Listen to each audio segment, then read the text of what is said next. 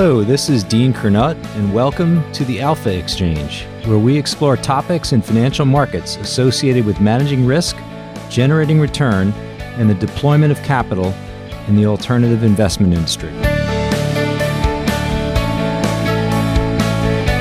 In the world of bonds, few firms are as powerful and enduring as PIMCO, and few investors are as storied as Bill Gross whose impact on active fixed income trading and risk management has been substantial. The Bond King by Mary Childs is a compellingly researched and written book on these two subject matters. Through hours of direct conversation with Bill Gross, discussions with many of the significant players at PIMCO, and a careful recounting of some of the most consequential events in market history, Mary presents a story that began in the early 1970s, reaching a tumultuous unwind in 2014. Through our discussion, we learn of Mary's first interaction with Bill Gross, finding herself at Bloomberg as a reporter and on the wrong side of communication of a P&L number he took issue with. Motivated to bring the less well understood world of fixed income to life, she set out to chronicle the founding of PIMCO and its tremendous growth under the leadership of Bill Gross. Along the way, we learn of clever arbitrage trades from the 1980s, we revisit the global financial crisis, and we get an inside look at the personalities that formed a culture both intense and deeply committed to research. I hope you enjoy this episode of the Alpha Exchange, my conversation with Mary Childs. My guest today on the Alpha Exchange is Mary Childs. She is the co host for NPR's Planet Money podcast, also a journalist who has been a senior reporter at Barron's Magazine, Financial Times, Bloomberg News, and has produced a quite excellent and important book, The Bond King, on the storied history of, of PIMCO and Bill Gross. Mary, thanks for being a guest with us today. Thank you so much for having me. It's an honor.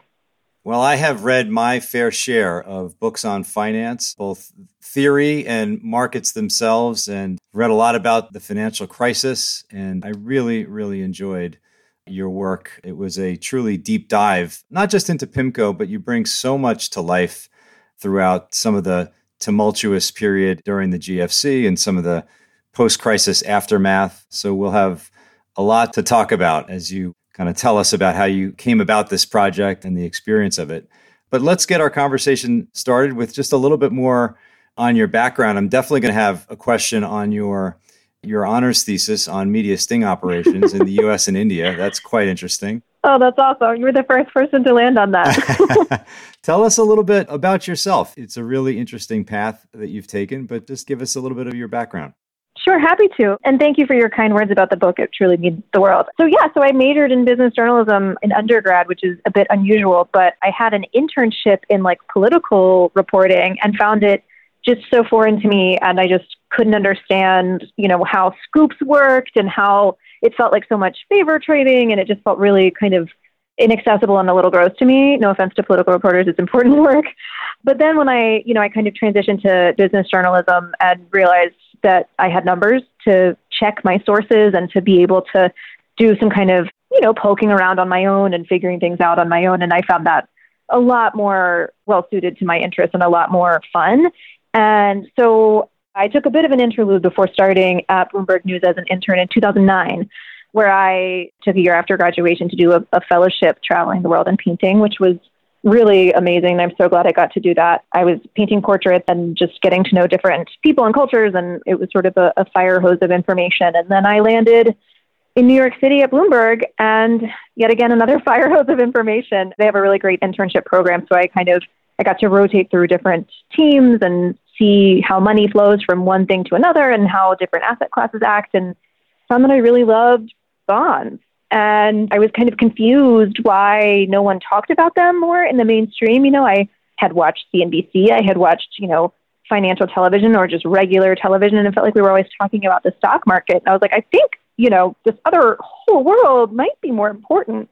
And I've since kind of realized that this is the institutional stance of Bloomberg, you know, so to some extent I was just drinking my my employer's Kool Aid, which is great Kool Aid. But um, but yeah, you know, chief among the the influential people in this world was Bill Gross, and I remember reading these articles, you know, that my colleagues would write when I was on the stocks team about Bill Gross, this guy I'd never heard of, was saying something that moved the market, and I was like, what? that's not unusual. There, there are a couple people that, that can do that, but I just was struck by how little information in the mainstream there was about this guy, his firm.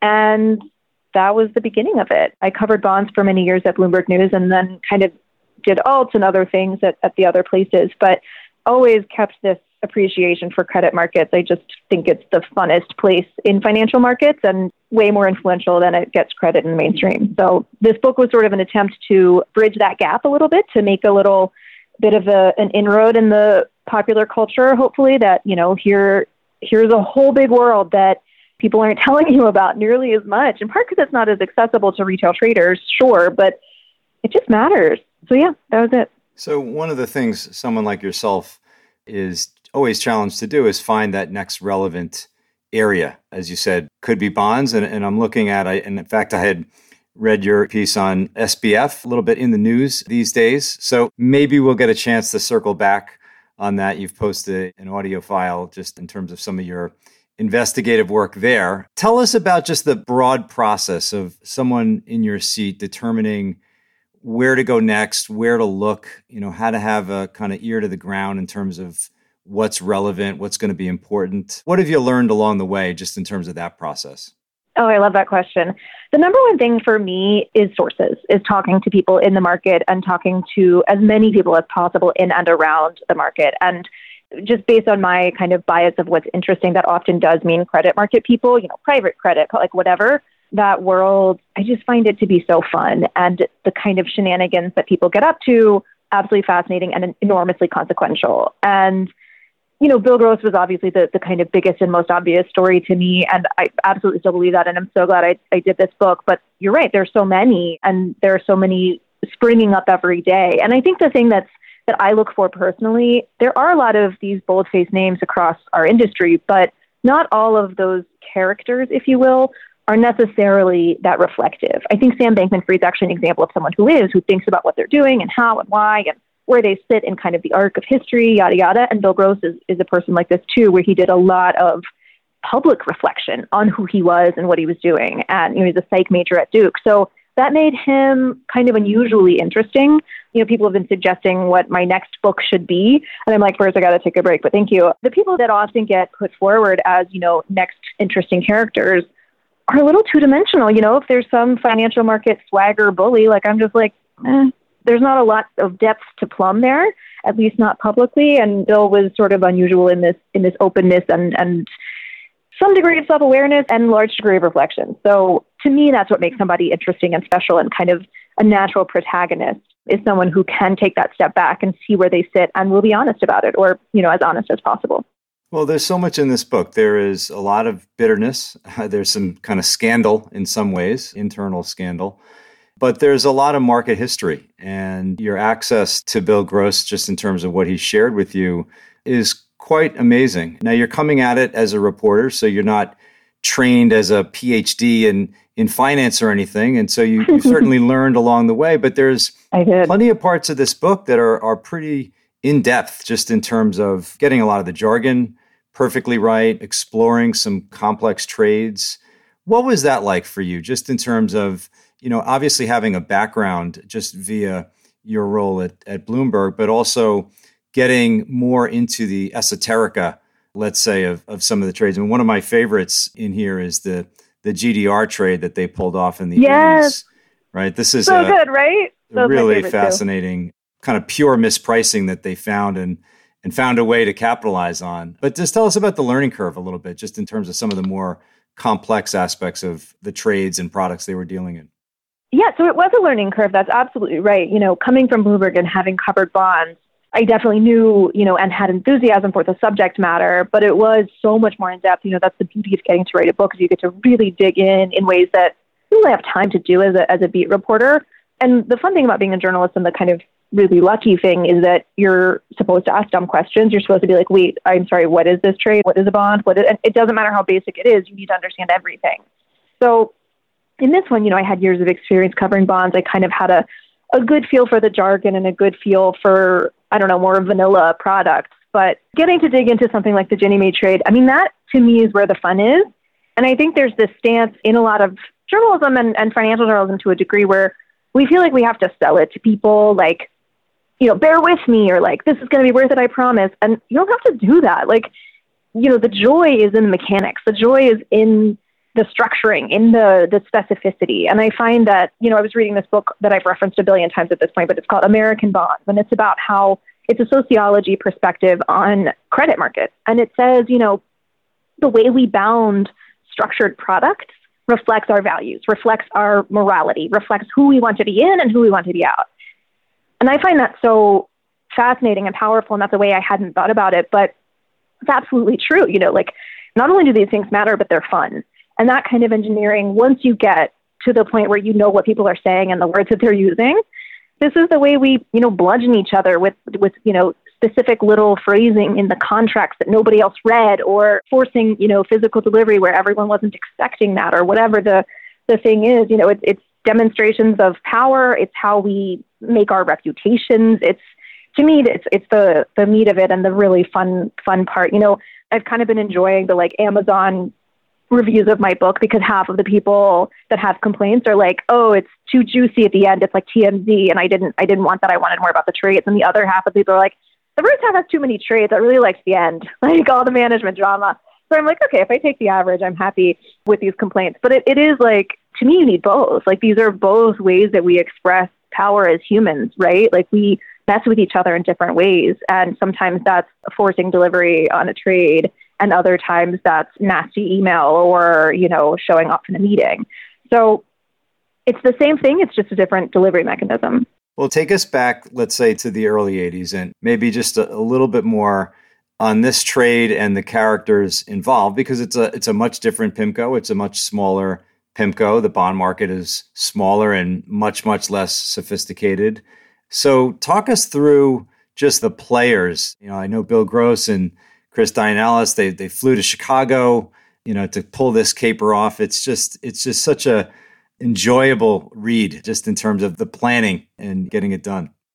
Oh yeah, it's so fun. I will say it wasn't actually it was Dean Meiling and Pat Fisher who went to Chicago, but Bill and Chris were the architects in Newport Beach. Sorry, slight distinction.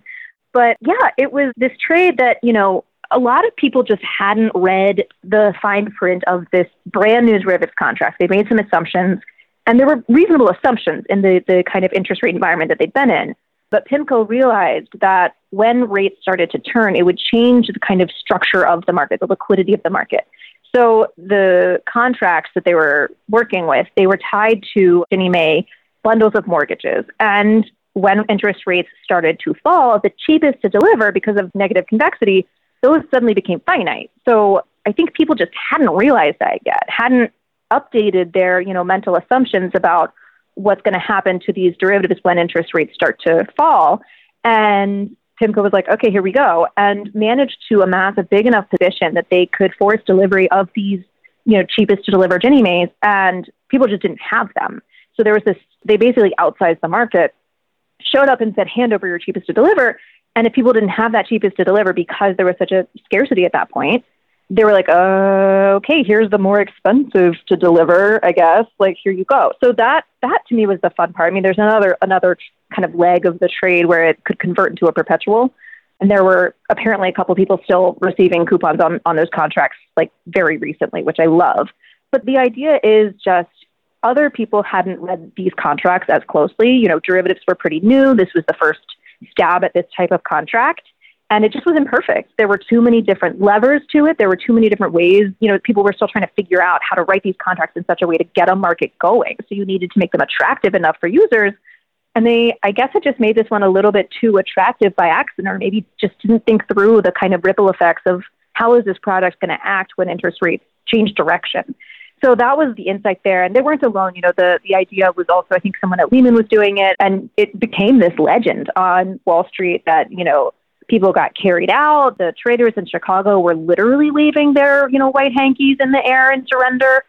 It was truly a tour de force. And among the people who were in this product area and a little bit outside, they were like, okay, beware of PIMCO. Like they know what they're doing. They're doing more work on these contracts than you are. If they're amassing something in size, maybe you should run. like, right, right. Maybe you've missed something here. Well, you know, there's a component to that trade that I think reminds me a little bit of the GME debacle mm-hmm. back in January Absolutely. of 2021, which is just a market shortfall. There's a shortage.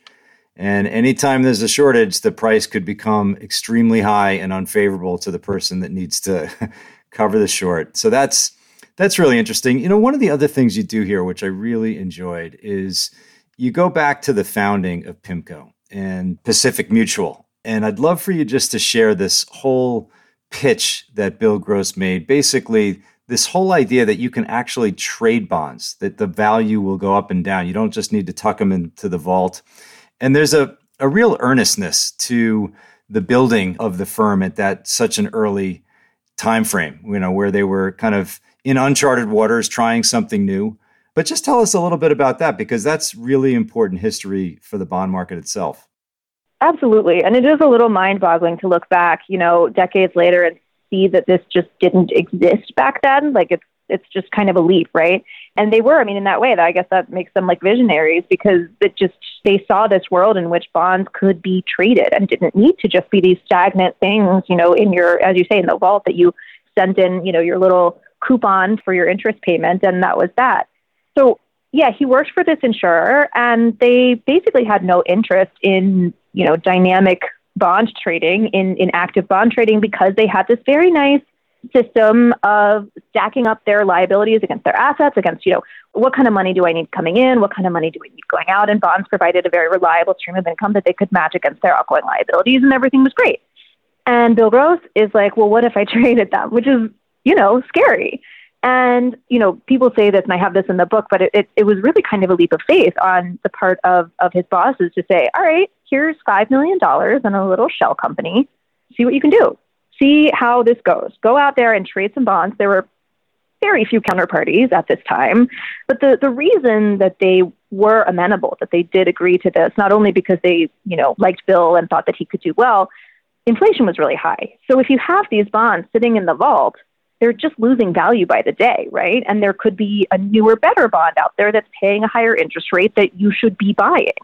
So if you're able to find a buyer for that bond, yeah, maybe you should take your money and, and put it elsewhere. So the argument was kind of bolstered by the macroeconomic conditions. And I do think that that Bill grabbed onto that and saw this opportunity and was like, all right, I'm gonna I'm gonna try this. So that was the dawn of PIMCO well before there was really a market to be made. And one of the things that people say about Bill is he, he didn't invent the market. You know, obviously it's impossible for one person to invent a market because you have to trade with someone. But there is this guy that I talked to who was extremely fun. I kind of I, I cannot find any other reference to him really anywhere. His name is Howard Rakoff, and he's one of Bill's dear friends. And he's kind of the patient zero of active bond trading. So yeah, it wasn't actually Bill Gross. Bill was kind of radicalized by Howard Rakoff, and Howard came to him and said, I'm obsessed with trading bonds. You got to try this. And he loves Bill's enthusiasm for it, but it, it really, you know, he was the one going around the country getting people on board and trying to find people to trade with. So that was really fun to discover as well. Well, they start making progress. They land AT&T in 1977, I think, and then RJR the next year. So they're starting to get more credibility. They hit big on this Ginnie Mae trade, and I want to, I think you said 83. So they're getting the kind of credibility from an expertise standpoint. What were some events after that that were consequential just in terms of the earlier days of the firm from a growth standpoint? Anything stand out maybe in the late 80s or 90s? Well, there were so many things that I didn't end up finding a place for in my book. I had a very plodding textbook history of PIMCO that was like an earlier draft. And my editor was like, oh, Mary, no.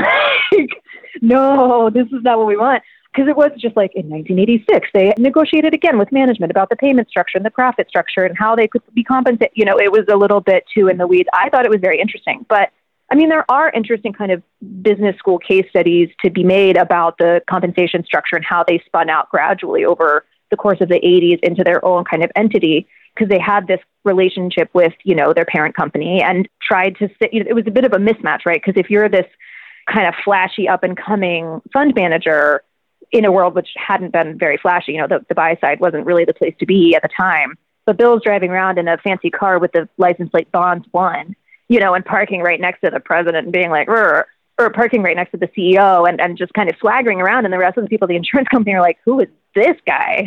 like, what is this? And they were told, you know, you are welcome to act like that the minute you start bringing in money like that. Feel free. So there was a bit of a culture clash. And I think Bill kind of recalibrated over the years. But 94, they had like a reverse merger. They went international. There were a lot of different, and then in, in the late 90s, they tried to start up this equities business, which they basically started and shut down relatively quickly because it got caught up a couple years later in the mutual fund timing scandal. Big hobby horse for Eliot Spitzer. So there was so much complexity and nuance there. I wrote an entire chapter about the equity thing, and the chapter just is on the cutting room floor. So I'm happy to to read it to you one day, but it didn't make the cut.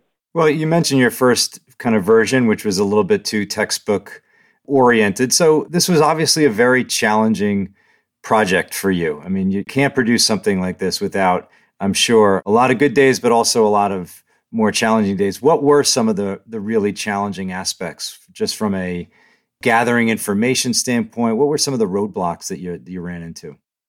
So many. I mean, kind of from a broad standpoint, these are obviously people that are used to having control over their own narrative, right? And many of them were really not pleased that I was writing this book. You know, the events of 2014 were deleterious to their net worth because their, you know, shadow equity in PIMCO got dinged and they wanted that to all go away. They wanted the bad news and the bad headlines to go away and they really didn't want me to, you know, write a book and publicize a book about all of the drama. So that was probably the biggest obstacle.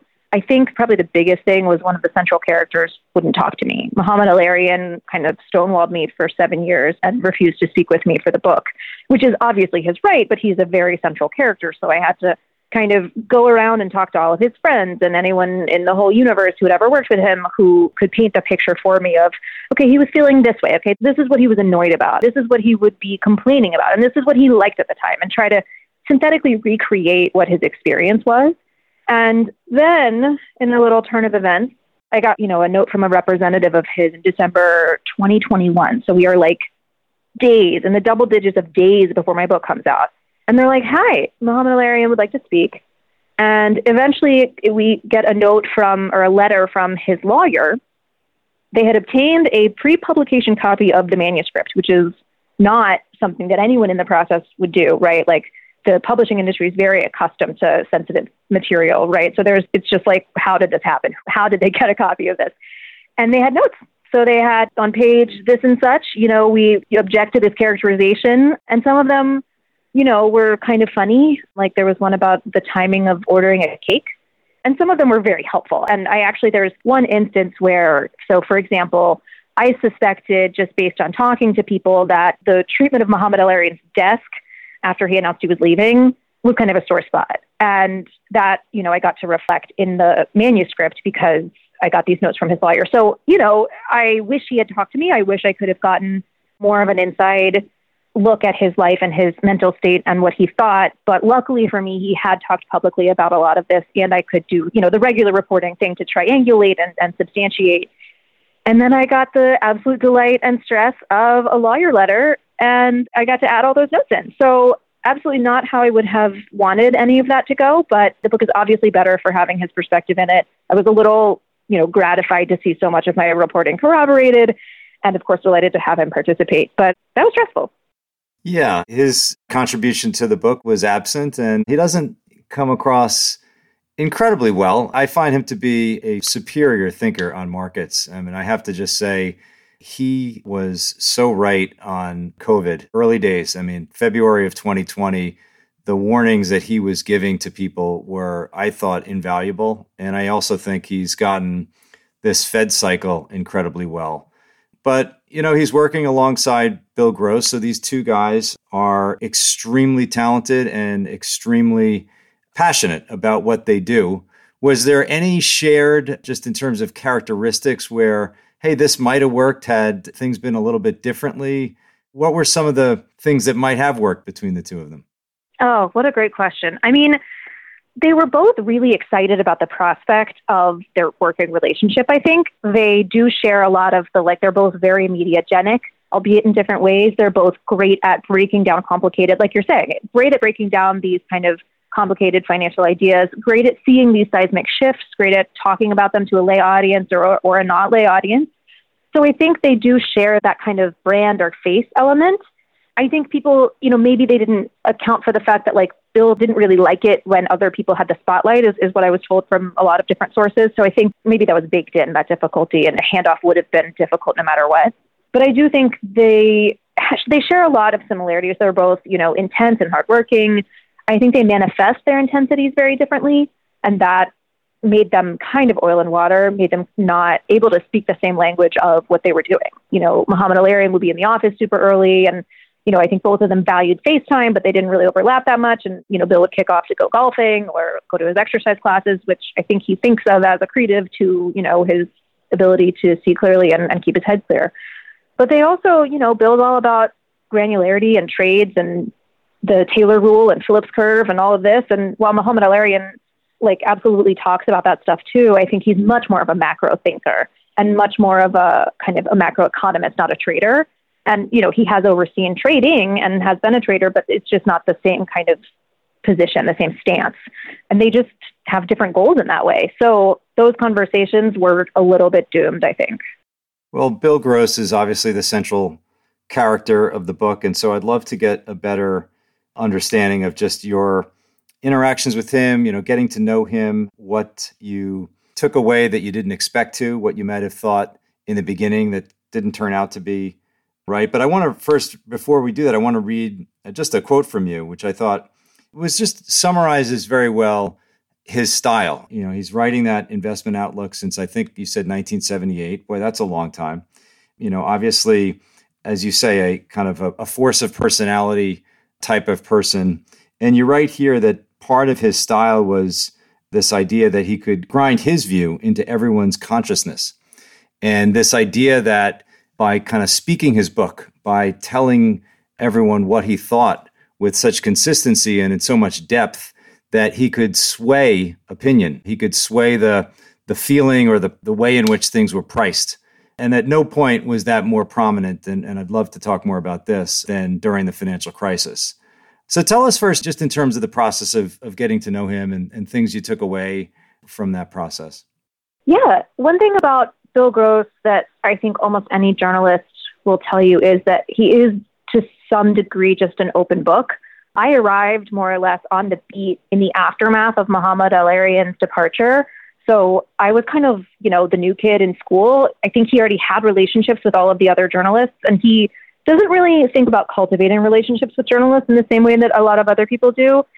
He appreciates a kind of you know, appreciation for credit markets. Like, I think that was helpful for me that I knew what he was talking about when he described trades or what he was doing.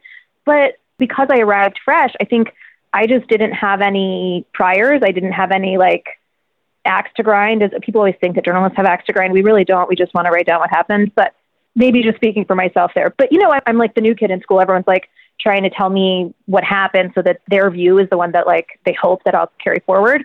And I think that, you know, Bill was talking to me and, you know, telling me about different trades that he was working on or putting on at the time. And I think I didn't understand as well at the time kind of my own role in the world. As a journalist, I've always been a little bit cavalier about talking to like important people. I don't treat them as gods. You know, it just never really occurred to me to be like, oh, thank you so much. Sir. Like, I don't really have that bone. And so in the beginning of, of talking to Bill, I think he's so accessible and to some extent, you know, I think that all of the things that he told me, he might have told anyone, right? Like I just was kind of the person who was there. And there are ways to be the person that is there. You know, you demonstrate that you are receptive or, you know, not biased or, or any number of things or, you know, can, can talk about the market in an interesting way. But it is to some, you know, he's, he's actually just a reflective and open person.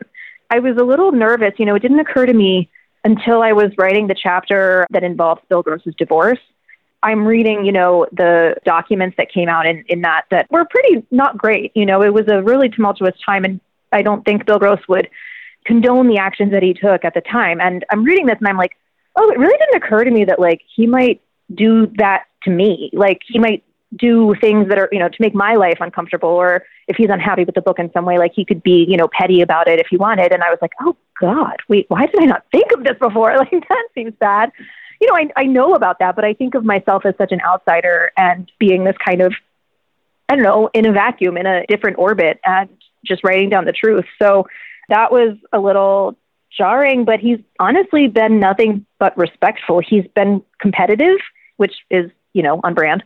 But he published his own memoir two weeks before my book came out and was out there tweeting about it and Instagramming about it. He started an Instagram account to promote it. So honestly, I feel like that to me demonstrates like he's just a competitive guy. He really needs somebody to compete with.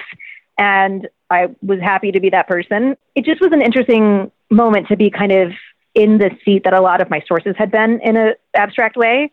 You know, they'd told me about, oh, Bill acts this way, Bill acts that way. But I finally got to experience it when my book came out that, you know, here I am on the field with Bill in sort of a, a way that I didn't expect. So that was that was really interesting.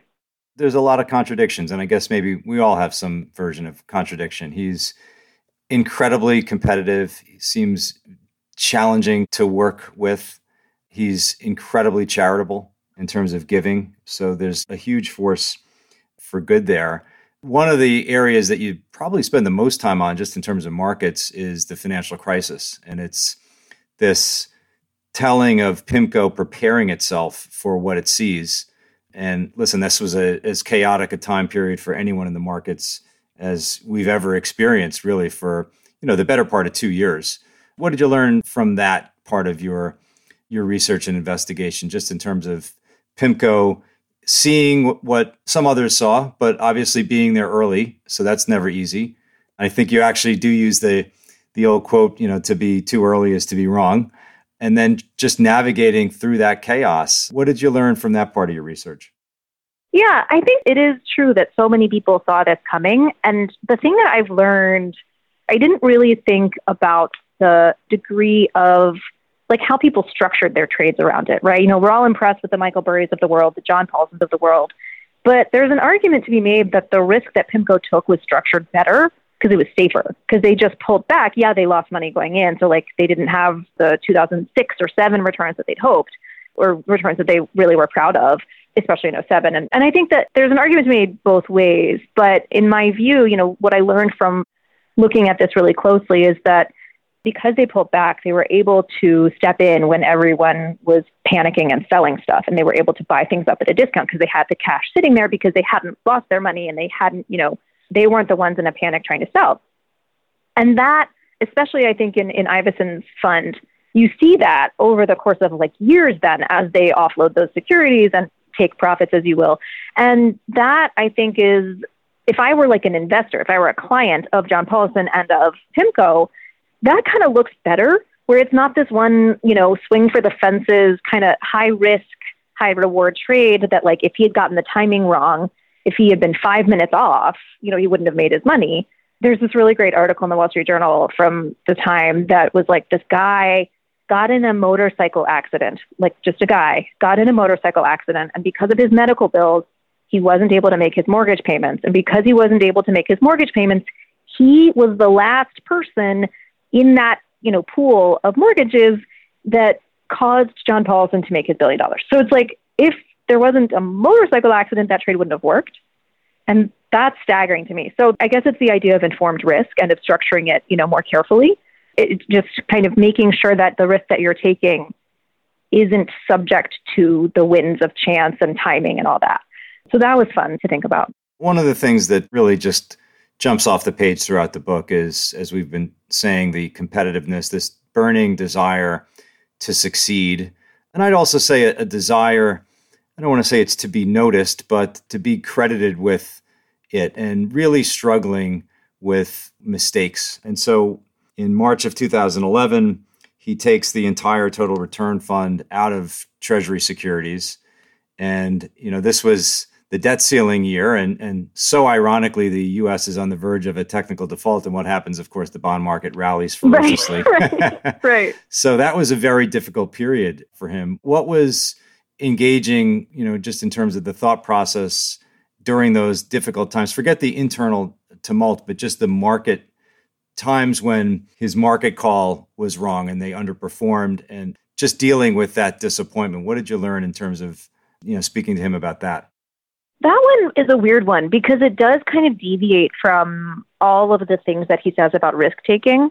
And this is the moment that a lot of people point to as, you know, this was when his credibility was undermined internally. This was like a dent in his armor and externally. You know, he had to do this public apology for having taken the exact wrong side of this trade. And I think that, you know, there's a lot of, of questions about the kind of risk management approach there. This wasn't one that we really lingered on talking. I feel like I didn't get anything more from him than frankly people got at the time because again he he does a lot of this publicly. He does a lot of the kind of mea culpa literally the name of his investment outlook that in which he apologized was mea culpa. But it is it is a weird moment because he the things that had worked so well for so long he just suddenly throws them out the window and says okay i'm going entirely short treasuries.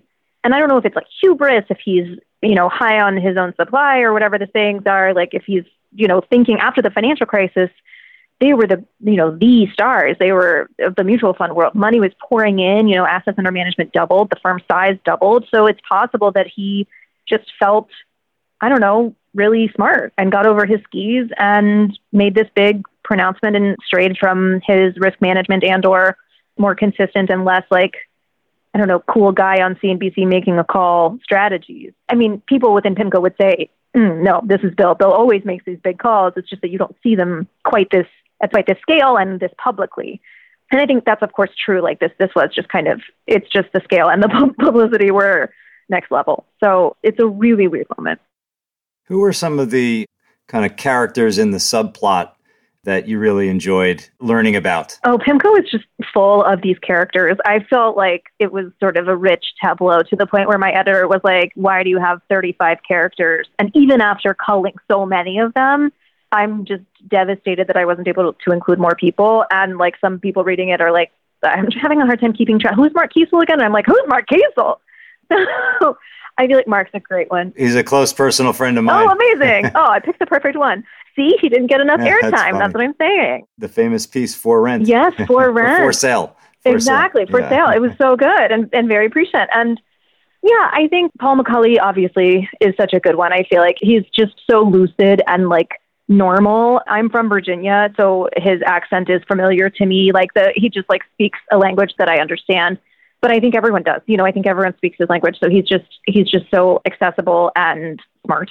Scott Simon is another one that I think is like very delightful. He is kind of one of the few people within the entire book who has this devil may care attitude because he literally doesn't care. He's just kind of impish and, you know, doing his own thing and and I find that sort of refreshing and a fun counterweight yeah, it's pretty full of characters, and then everybody's personality gets like really strong and, and pronounced at the end. You know, when we're in the final moments and it's very stressful, I think everybody acts how they their personalities just become super acute.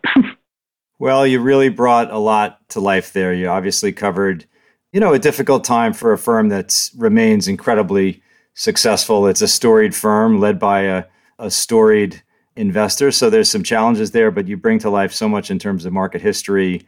It's really well written. It's a very enjoyable read. So I congratulate you for putting all the time and effort into it. I'm sure it was a beast of a project, but I'm sure you're glad it's I done. sure so am. It's, uh, yeah. it's good to have you. No, thank you. I so appreciate that. It means a lot coming from you. Appreciate you being a guest on our podcast. And the book, again, is called The Bond King by Mary Childs. So thanks again, Mary. Thank you. I appreciate it. You've been listening to the Alpha Exchange. If you've enjoyed the show, please do tell a friend. And before we leave, I wanted to invite you to drop us some feedback. As we aim to utilize these conversations to contribute to the investment community's understanding of risk, your input is valuable and provides direction on where we should focus. Please email us at feedback at alphaexchangepodcast.com. Thanks again and catch you next time.